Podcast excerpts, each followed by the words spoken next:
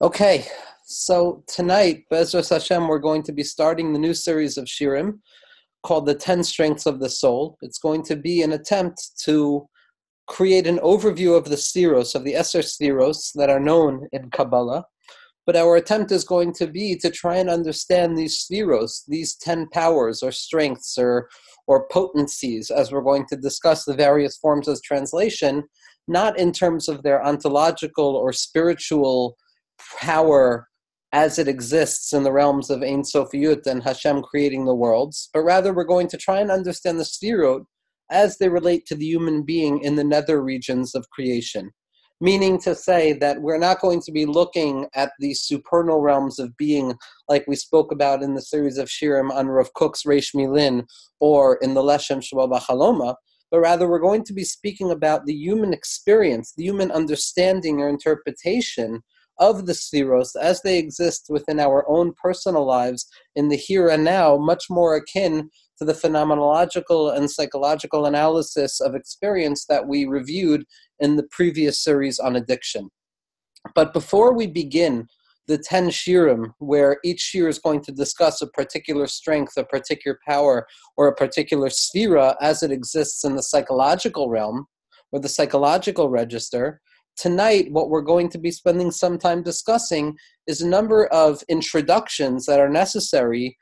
so that we're clear on what we're talking about and more importantly what we're not talking about so the first half of tonight's class is going to be a description of what the Sfiros are in their ideal form as they do actually exist as the building blocks of what we refer to as Kabbalah or Pnimiyus HaTorah, as explicated through the teachings of Moshe Rabbeinu, through Rabbi Akiva, through Rabbi Shimon Bar Yochai, through the Arizal, through the Ramak, really, Rav Moshe Cordovero, and then through the Arizal, through the Baal Shem Tov, and the different streams in which Kabbalistic thought of the Arizal broke off. As we discussed in the Leshem Shirim, there were four rivers that really carried the teachings of the Arizal. The pshat of it was the Rashash and his students. The drash of it was the Ramchal and his students. The remez of it was the Vilna Gaon and his students. And the sod of it, or the inner essence of it, was the Baal Shem Tov and his students, in particular Rabbi Nachman of Breslov and Rabbi Nassan of Breslov. But before we get into the particular forms of understanding the Kabbalah of the spheros, uh, the psychology of the spheros, we're going to discuss what the spheros actually are. And here it's very important that we become aware that there are a number of misunderstandings and misinterpretations that abide because when people talk about the spheros, the assumption is that people are speaking about what they refer to as the teachings of Kabbalah, when in reality, what they're discussing is New Age spirituality.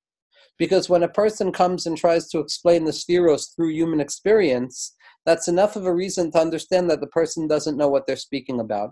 because the spheros, first and foremost, are the building blocks or the vehicles through which the infinite, through which Ein Sof, decided to create the world. Now, as we discussed in the series of Shirim on the Leshem and in the first Shir on Reish Milin, prior to the emergence of the primordial will, the unfathomable primordial will of the infinite, of HaKadosh Baruch Hu, what the Zohar refers to as Kadsalik Bireusa Lemivre Alma, when it arose within his infallible will and his inscrutable will, the desire to create a world where otherness could exist, devoid of the annihilating presence of the infinite light of Or Ein Sof. So it was a decision that was not rooted in any particular human reasoning, but rather it was a decision of kacha, of this is how it's going to be. Kacha, the Baal Shem Tov points out in the Maggid of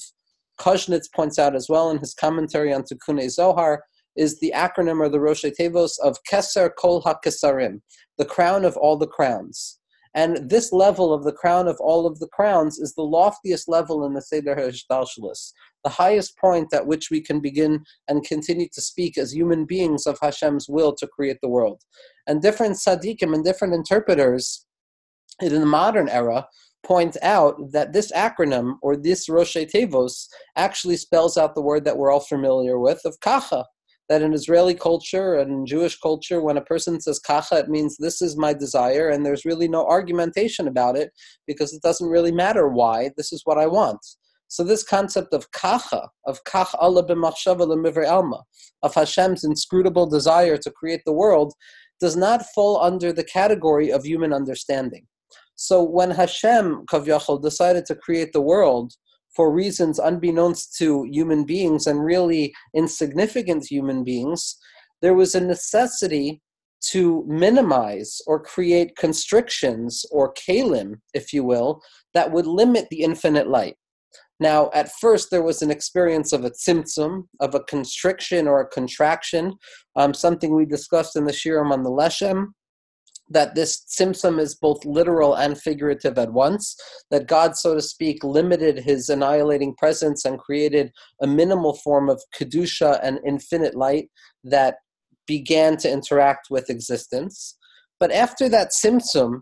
there was still too much light. There was still an abundance or a saturation of infinitude, of light, so that nothing other than godliness could exist. And in order to effectuate the necessary limitation, HaKadosh Baruch Hu needed to create midos. Now, these midos, these measurements, mida again means a measurement which implies constriction and limitation. These midos are what we refer to as the Esser Spheros that according to the Rishone HaKabbalah, starting already in the Sefer HaBahir and expressed in the Sefer Yetzira and eventually in the Sefer HaZohar until it comes to the Pardes Rimonim of the Ramak, we have a concept of the Esser Spheros. Now, these 10 Spheros, these 10 kohos, these 10 potencies through which HaKadosh Baruch Hu chose to create the world, are vehicles, are methods, are strengths that Hakadosh Baruch Hu chose to use so that he can funnel or disclose his infinite light in and through these vessels, so that the light would then be refracted and shown into the world of limitation in a minimized form that does not lose its essence. Meaning to say that it would have been easy for Hakadosh Baruch Hu, so to speak, to say, "Okay, my infinite light is too strong for the limited creation of the world, so let me just entirely remove it." That would have been a simple answer to the problem. But then what we would be left with is a world devoid of the presence of the infinite. So the difficulty and almost the paradoxical quest of God to create limitation without negating the unlimited presence of infinitude can only be answered through the Esser Spheros. Now, these Esser Spheros, these 10 Spheros, these 10 strengths, which, as we're going to see, are going to be referred to as starting from the top down as Keser, or the crown, Chachma, wisdom, Bina, understanding, Chesed, grace and loving kindness, Gevura, which is strength, severity, and intensity, Tiferes, which is beauty or grandeur, Netzach, which is victory or endurance, Hod, which is gratitude and thanksgiving, Yesod, which is connectivity or a foundation, and Malchus, which is kingship or presence. these 10 strengths, these 10 spheros, represent the interface, the point at which the infinite and the finite kiss, thereby allowing a seamless transition between the annihilating presence of Ein Sof and the limited presence of godliness in a world of Sofiut and Gvul. But the question that bothered the original Mikubalim and the Ramak, Rav Moshe Cordovero, the Rebbe of the Arizal, who led basically the entire scholarship of Kabbalah prior to the emergence of the Arizal in Svat, the Ramak in his massive Sefer Pardes Rimonim, the Orchard of Pomegranates, in the fourth Shar, in the fourth gate of his Sefer, he discusses a perennial question that bothered the original Kabbalists. Now, the question was as follows These spheros, these 10 vessels, these 10 strengths, these 10 potencies through which God decided to funnel his infinite light, thereby minimizing and measuring it and limiting it so that it can be received in a manageable way by creation, what is the status of these Esser spheros? Are they simply vehicles? Are they simply instrumental? Are they insignificant tools that God has used to interact with the world? Which is going to refer to the spheros as kalim, an opinion that the Ramak attributes to the Recanati Schusio Ganalenu? Or are these ten spheros going to be much more than simply instruments and kalim, but are they actually going to be the essence of God, so to speak, as it manifests within this world? Meaning to say, in practical terms, the question is as follows These spheros, Once we recognize the need for there to be an interface, the need for there to be a transitionary space, a potential space wherein the infinite can manifest infinitude, or where the unlimited can manifest as limitation, or where the infinite light of God can create a world that does not lose its sense of self existence because of the infinite light of God, these 10 spheros, this bridge, what is the status? Is it part and parcel of God? Is it God Himself, so to speak, or Atzmos? Or are these simply instruments or secondary tools that God has created so as to interact with the world? Now, after pointing out numerous issues with each opinion, so for example, if we say that they're simply instruments, if we say that these Esser Spheros are simply inessential tools that God has created after his infinite existence to create a world and interact with the world, then we have the problem of living in a space, living in existence that is devoid of a relationship with the essence of God, so to speak. Something that is tantamount to heresy in the sense that the world stands on its own, devoid of any interaction with its creator. So for the Ramak, the instrumental theory of Spheros, the Kalim, seeing the Spheros simply as something that is separate and apart of divinity or Ein Sofiut, is not enough of an answer.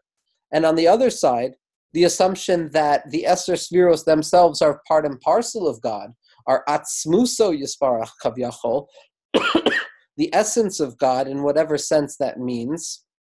then we run into the problem of negating the entire possibility of a world of limitation. Because if we say that the Esser Spheros are still the infinite manifestation of God, so then infinity and finite measurement are paradoxical in terms and they can't exist simultaneously, so then we recognize that the world doesn't truly exist. So either side of the opinion of the nature of the Esser Spheros, either that they are instrumental kalim, insignificant vessels that God has created after his true essence, so to speak, or they're part and parcel of his true essence of Atzmuso, both of those opinions are not okay with the Ramak.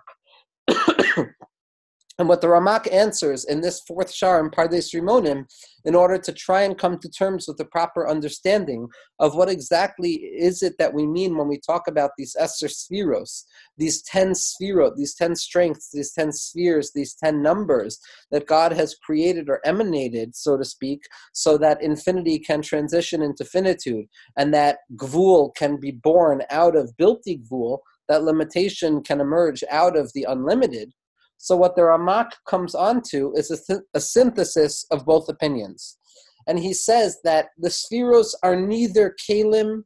nor atzmos. The spheros are neither inessential vessels or essential essence, but rather the spheros in a paradoxical way are the expression of essence, which is the title of this year, the shir, the expression of essence that in a sense the spheros somehow, some way, in a paradoxical, mystical knowledge where two opposites can interact at one, that Pella Elyon that we discussed in Os Aleph of Reish Milin, and the theory that animated the series of Shir Leshem,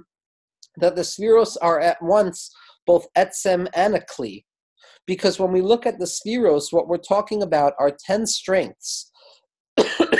10 capacities, 10 potencies that HaKadosh Baruch Hu has expressed or disclosed from within the recesses of his infinitude, and that these vessels, in their externality, if we simply look at the external casings of these spheros, they are devoid of the infinite light of spirituality or kedusha that animates them. But these ten vessels, these ten kalim, these ten midos, are themselves the veils or the glass that HaKadosh Baruch Hu discloses his essence through. So that on the one hand, the spheros are nothing but vessels that HaKadosh Baruch Hu has created. So they are kalim that are devoid of the infinite light. So that when we speak about them, we can speak about limitation and difference and limitation and constriction without falling into kfira of limiting the infinite. Yet at the same point, these vessels are not separate and apart from godliness, but rather that they are the modes of expression through which God has decided to express himself. So that when we talk about the spheros, we're always already talking about two aspects of the same thing The two aspects are the externality of the spheros, which are going to be the vessels themselves that devoid of the animating light of infinity that flows through them are going to be meaningless and devoid of kedusha. Yet the pneumius, the inner interiority of these spheros, are going to be the flowing, emerging light of infinitude from within the recesses of infinity into the constriction and the limitation of finite creation.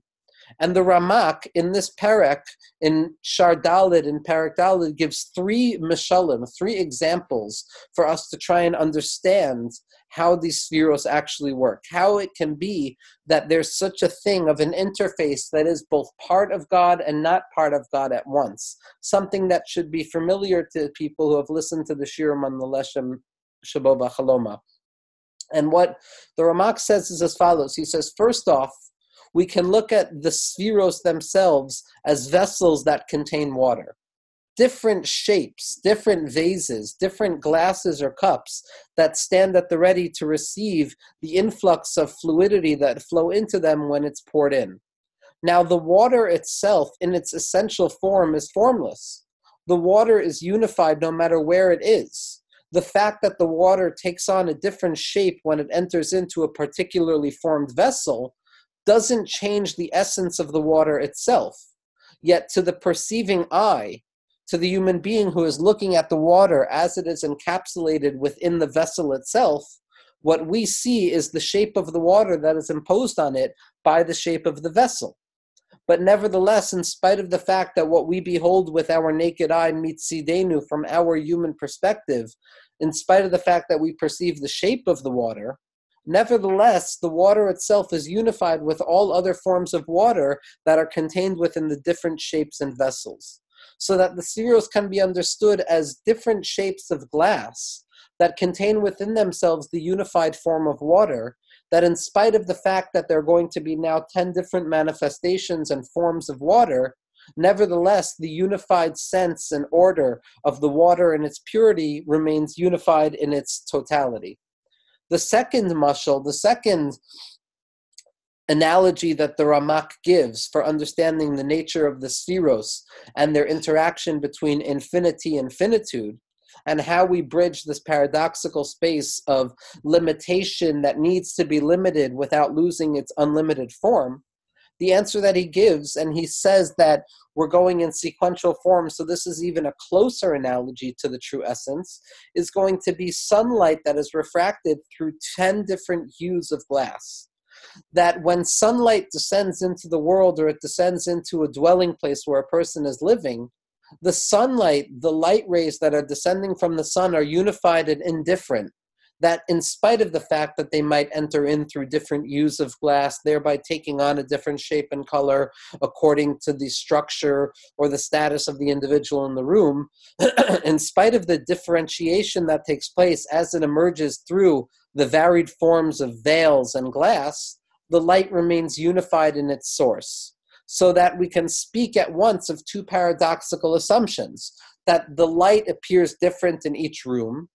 Yet, nevertheless, the light is unified in its source. So too the ten spheros. The ten spheros are different refracting glasses through which the infinite light of Hakadosh Baruch Hu descends into this world. And in spite of the fact that, according to the measurements and the color and the hue and the experience and the phenomenological situatedness of that glass in each and every particular situation,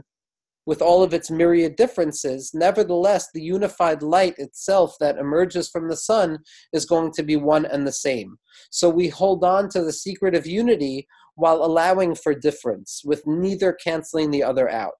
And finally, the last analogy that the Ramak gives, which is going to be the one that is most germane to what we're going to be discussing, Be'ezra Hashem, in these series of Shirim, is the relationship between the soul and the body. Now, medievally speaking, what the Ramak is going to say is that just like the soul is unified in all of its aspects, and the aspect of spirituality that animates the arm is no different than the aspect of spirituality that animates the leg in its spiritual sense, or the eye, or the mouth, or the nose. Nevertheless, each is going to be refracted and disclosed through the myriad forms of the body in its own differentiated status. Now, the soul remains purified and unified in its infinite nature, yet nevertheless it can be disclosed through differentiation and through disparate forms without losing its unity. So, what the Ramak is trying to show us here is that the paradoxical answer as to what the role of these Yud Siros are is that they're the vehicle that infinity uses to disclose itself through difference,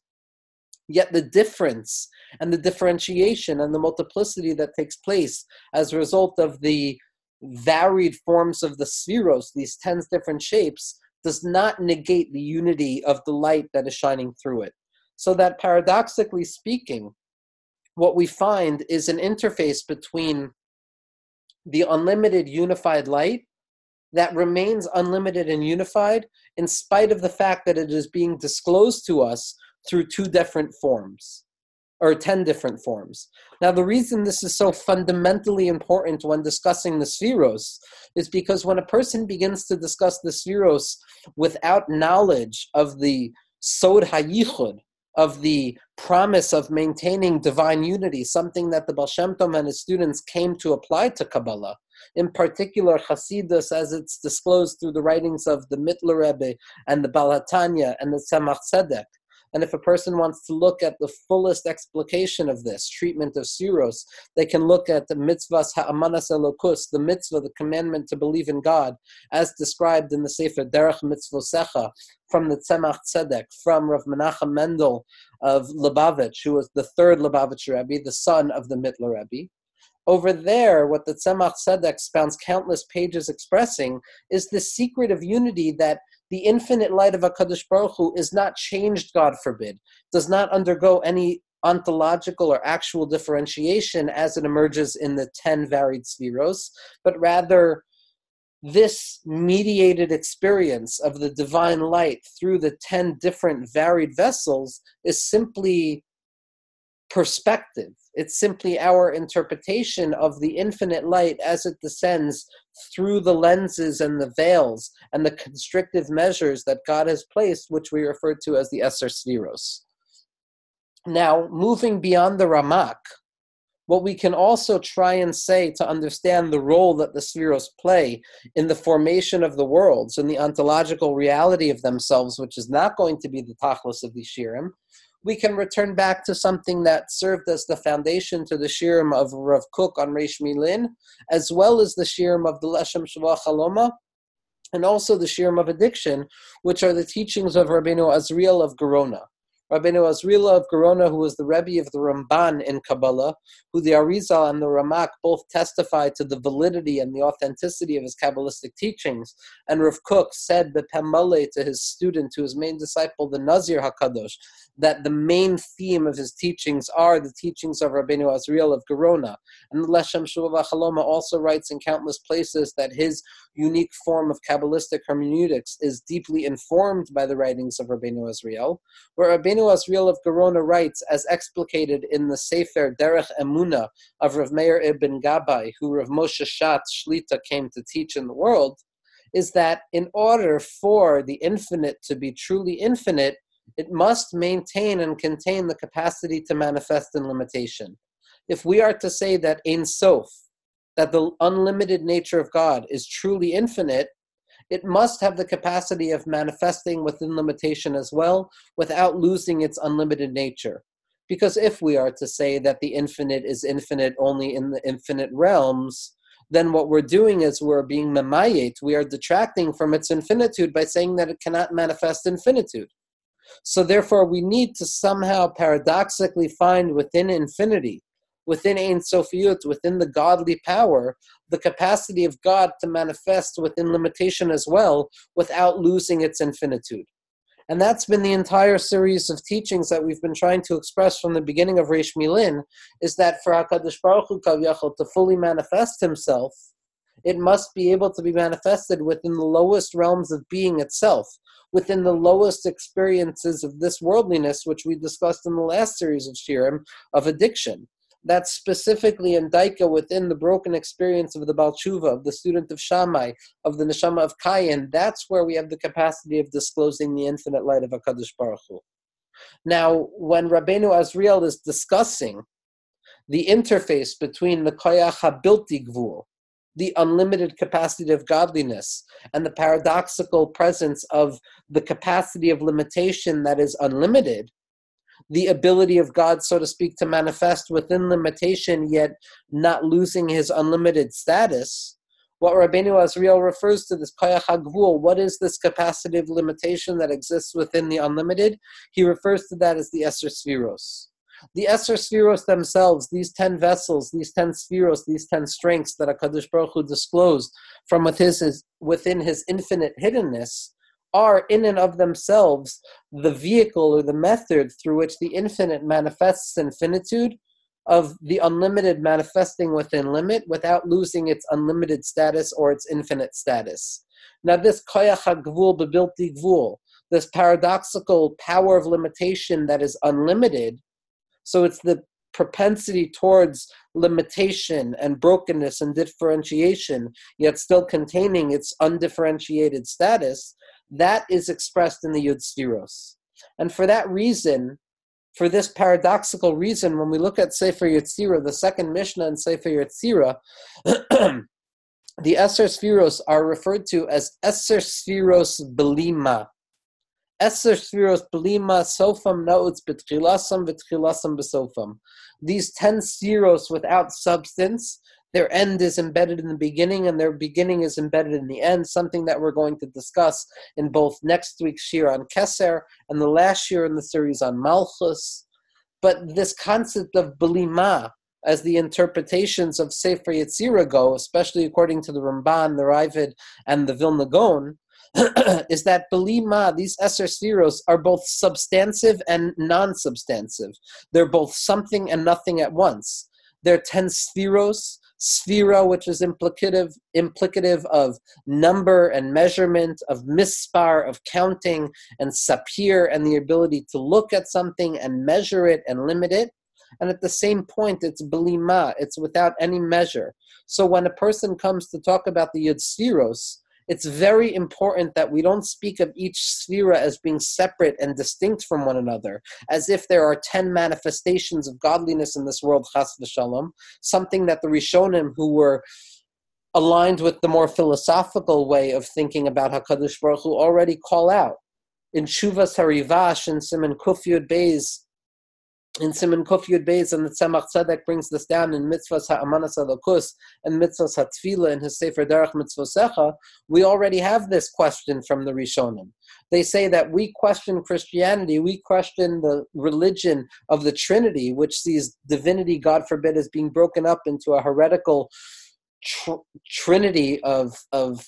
of three different modes of expressing infinitude, why are we any less guilty? We talk about we should be referred to as kasa asirim, says the Rivash. We should be referred to as the group who differentiate godliness into 10 different categories. We're even worse than saying three categories. Now, the answer that the Tzemach Tzedek gives is the answer of Yichud and the Sod HaAchdus, which we're going to discuss in this year.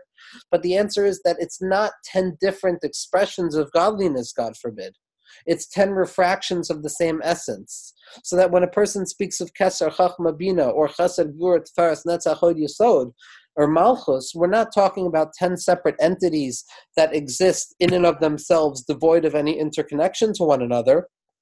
but rather we are talking about 10 expressions of the same essence.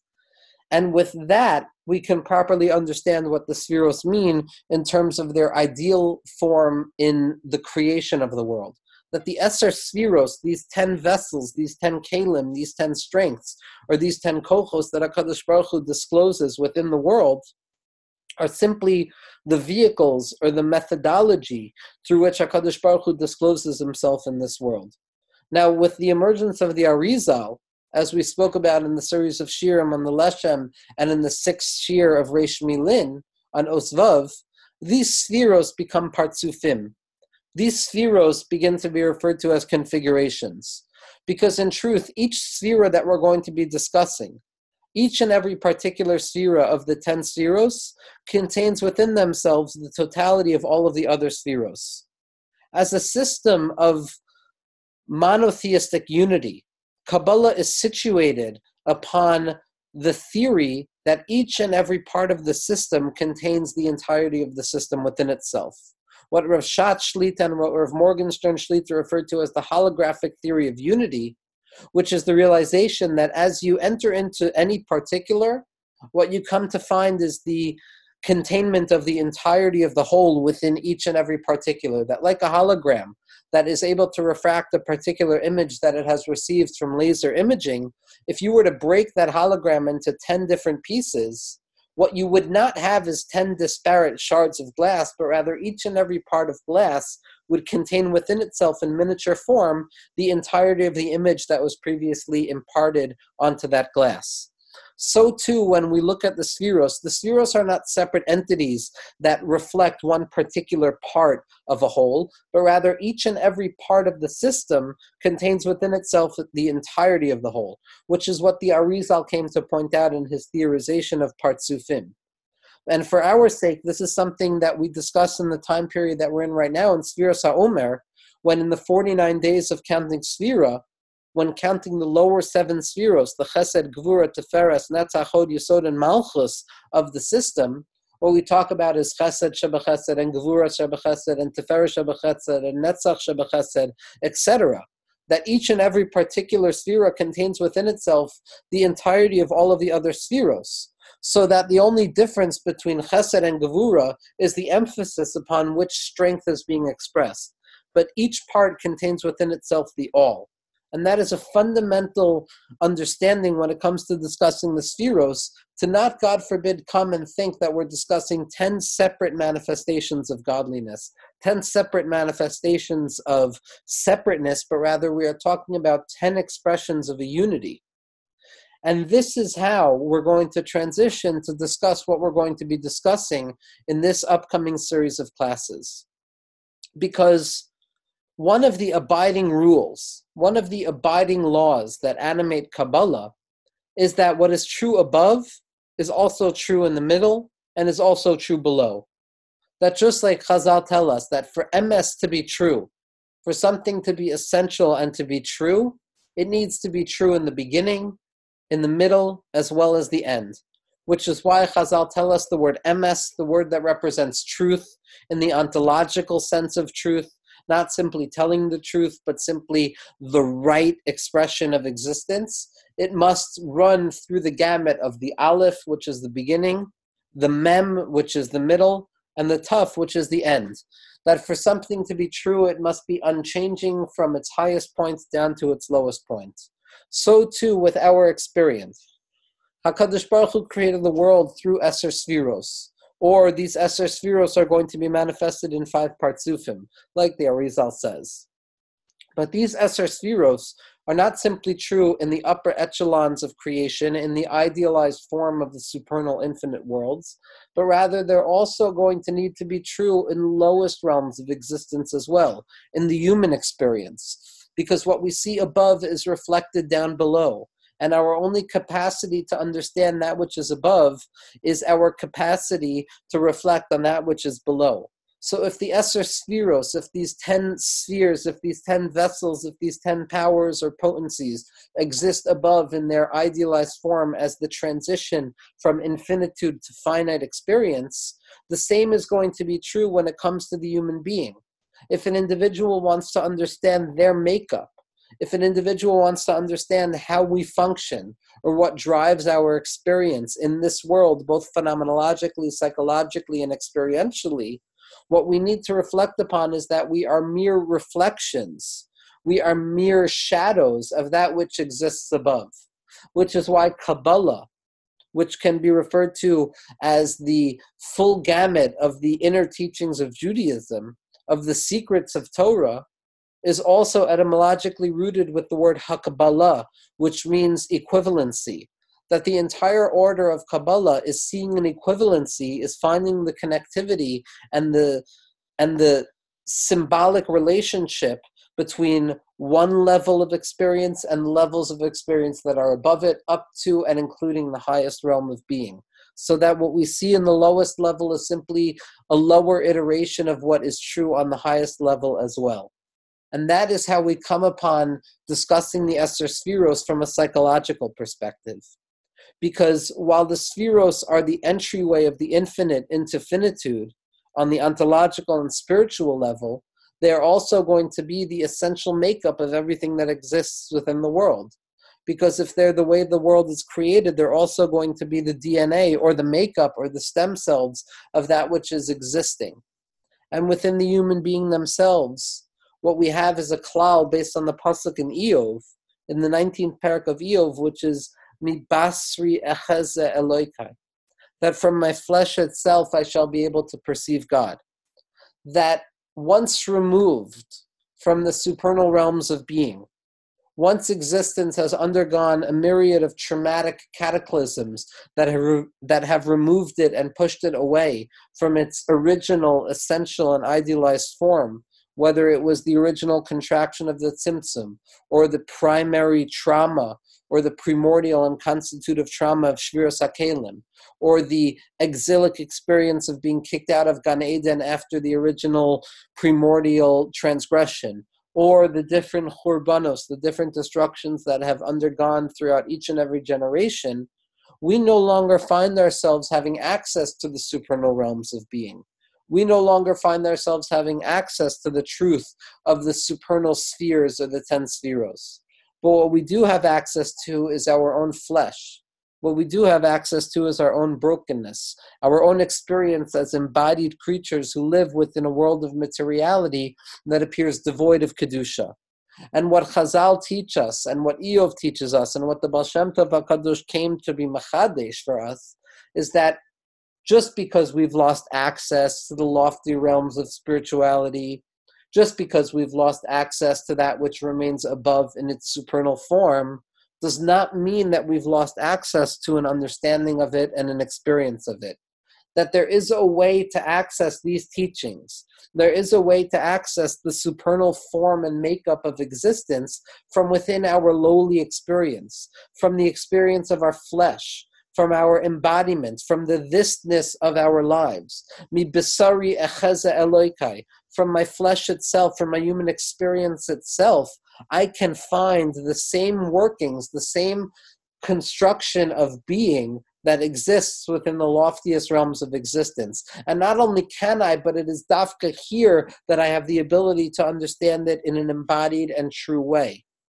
The Sod Yesharim, in his teachings on Pesach, has a very short line, but it's an incredible statement that I've been thinking about for the past two weeks. When interpreting this pasuk of mi besari echaze eloikai, from my flesh I shall behold God, which means that if the human being wants to understand kedusha, wants to understand the Esser Spheros, wants to understand how God interacts with the world and with the universe, we need not find access back to the original prelapsarian, pre-tzimtzum state of infinitude, but rather we can look at our own broken experience in this world. The Sod Yesharim says that Bisari, from my flesh, from my body, from my physical form, he says when we look at any of the teachings already originating within Chazal, the binary opposition that is set up between the body and the soul is that the soul represents shlemut,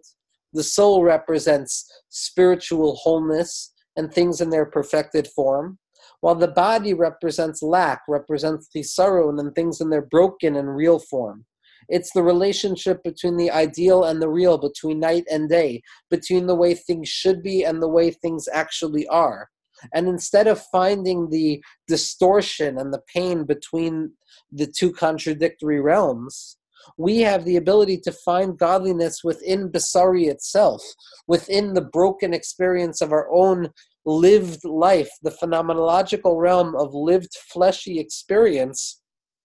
that is where we can find God. Mi besari, from within my chisaron itself, says the Sod from within my realized state where the ideal is no longer apparent, where when I talk about the Esser Spheros, I'm no longer talking about the interface between the infinite and the finite, but I'm talking about the interface between hope and hopelessness, between darkness and light. It's specifically there where I have the ability of understanding how HaKadosh Baruch Hu, how God created the world, how God interacts with the world, and how God is directing the world towards its eventual unity, which stands at the ready to be disclosed once limitation is shown to contain the unlimited as well. Now, Umi bisari echaze eloika. From my flesh I shall behold godliness. The way that this is interpreted in myriad texts of Hasidic philosophy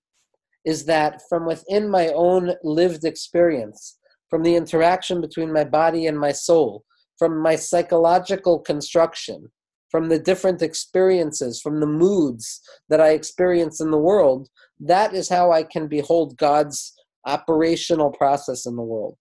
That as a human being, I find myself operating in different moods. And as the philosophers have pointed out so many times, Moods are not simply things that I find myself in, but moods are rather phenomenological lenses through which I perceive experience. So that when I'm sad or I'm angry or I'm excited, it's not simply something that I accidentally find myself in, but it is rather a hue, it is a color of glasses that I see all of experience through. That a mood or an attitude or an effective posturing towards the world or a mode of paying attention is not simply something accidental, but it is rather something essential. And that I can look at the spheros this way as well.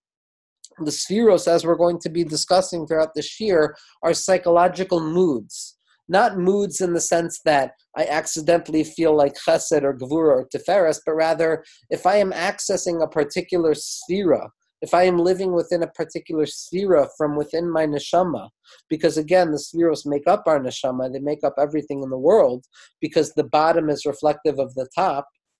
and the lower realms are reflective of the higher realms. What I am experiencing is a way of viewing the world. That the spheros are philosophical and psychological moods, embodied states through which I can perceive the world. And Rabbi Nachman of Breslov expresses this profoundly well, which is something that is very nogea, something that is very practical for what we're discussing at this point in time. In the 182nd teaching, Kuf Pei Beis, in the first volume of Likutei Maharan, Rabbi Nachman says as follows: Da, Everything that the world is talking about during the days of Sfira, everything that happens during the days of Sphira. All of the misinterpretations and interpretations and foolishness and excitement and wisdom and pain and joy and news and music and experiences that a person has within the days of Sphira.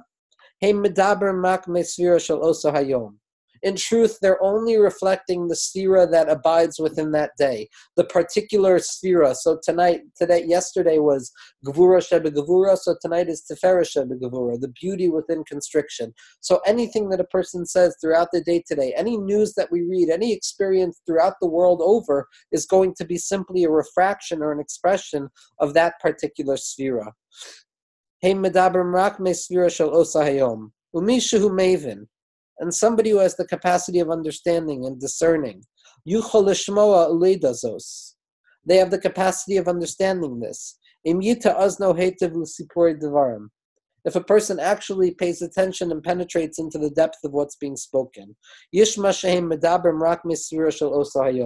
will become apparent that what's going on is a discussion that is refracted and reflective of that sira and that particular moment. That the spheros are not simply modes of experience, but rather they are lenses through which experience is seen. And psychologically speaking, they are moods that through which we see the world. They're not moods that we have, but rather they're lenses or their attitudes or postures or effective movements or posturing through which we experience life. That each and every person has the capacity of seeing life in 10 different ways, and all of the myriad and infinite combinations of the different pathways. What we're going to be discussing in this series of shiurim is what are these paradigms? What are the archetypes of the moods? What are the 10 general categories as expressed from within the writings of our tzaddikim and the writings of our thinkers? What are these 10 modes of experiencing ourselves? What are these 10 modes of enjoying ourselves? What are these 10 modes of suffering with ourselves? Now, another significant introduction is from the Shlach HaKadosh, the Shnei Luchos Habris. And in Chilek Rishon, in Bayis Acharon, the Shlosh says something very fundamental, which must be at the forefront of our mind as we discuss the spheros as they express themselves in the lower realms of our experiences. that when we talk about Keser, Chachma, Bina, Chesed, Gvur, Tferes, Netzach, Yisod, a person can come to misunderstand and think that, okay, chesed is the loving kindness that I'm able to express. It's the overflow of emotion I'm able to express. Or gvura is my withholding or my ability to withhold, as it's expressed in my left hand, the left hand of judgment. Now, a person, when speaking this way, can come and misunderstand that I have a left hand and I have an aspect of Gavura, and that's the essential signifier. That's the essential concept of Gavura. And if I want to understand godliness, I experience myself and I apply those concepts to God, so that I am the Iker and God is simply the mushal. That I have a left hand which is representative of Gavura, for example, and so too God, so to speak, has a Yad Smol, a left hand above that corresponds to my left hand below. The Shlach HaKadosh says that it's fundamental to understand that that's the absolutely wrong way to understand things. There is a concept of a left hand above. There is a concept of gevura or chesed or teferes or whichever sphere we're talking about. And through the Seder HaShtalshalis, through the myriad forms of folding and unfolding that create the experience of this worldliness that we live in within each and every moment, we come to find the lowest expression, which is our left hand or our right hand or our experience of spheros from within ourselves. That we are the mushal, that there exists ideally at the supernal realms of existence, at the, infer- in, at the interface between Ein Sofiut and Sofiut, or unlimitation and limitation, there exists a true ontological essential signifier that is representative of the spheros, and as it falls down through the myriad forms of Seder Hashtalshalis to the point that it expresses itself within our experience and our bodied experience or our psychologically lived lives, that is the mushal. We are not the essence, but rather we are simply the dregs or the residual imprint or the stamp of the Esser Spheros that are rooted in the infinite realms of experience. So that we must never mistake the essence for the inessence or the inessence for the essence. That when discussing the psychological manifestation of the Spheros as we can understand them through our own flesh, mi besari echaza eloikai, from my own chisaron, I can come and behold godliness we must never forget that our own chisaron is simply a, a, reflection of the chisaron above and not the other way around that we are the mushal, that we are the metaphor. We are not the original language, but rather we are the interpretation of the language itself. So when we talk about the Esser Spheros as they express themselves within the psychological or spiritual makeup of the neshama, what we must remember is that we are simply talking about the end result of a process that is rooted in the deepest recesses of Ein Sofiut. Now, there are a number of psukim which speak about the unique capacity of the Adam, of the individual, to be able to disclose from within themselves the entirety of experience, the entirety of the worlds. That just like the world is an Adam Gadol, so too the Adam is an Olam Katan. That just like the world is reflective within the human being, the human being is reflective within the world and that within each and every individual there is an oilam. There is an oilamecha tira b'chayecha. There is an ability that each person has to see the entirety of existence from within our own limited situatedness, each individual according to their own understanding.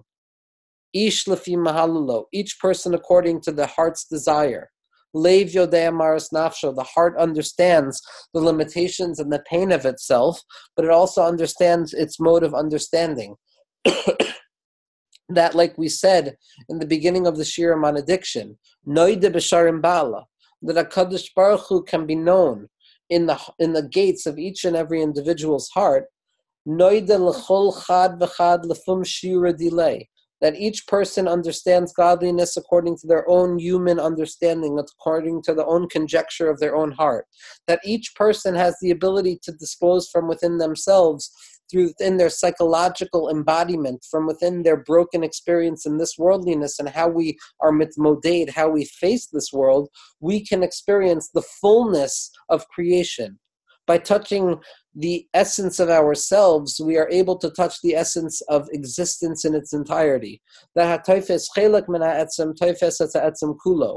somebody who touches simply a part of unity is in fact touching the entirety of unity.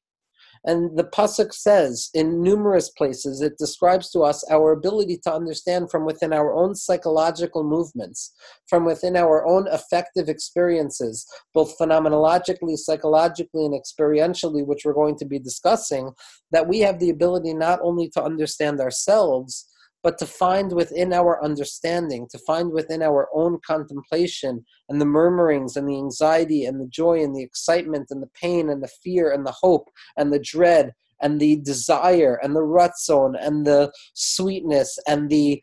suffering and the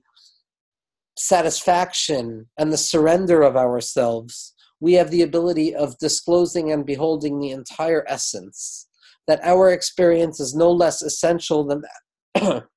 than that which takes place in the loftiest realms. Rather, we must be able to disclose from within the prat the klal that animates it, that within each and every part of our experience, we have the capacity of touching the whole. The Pasuk says,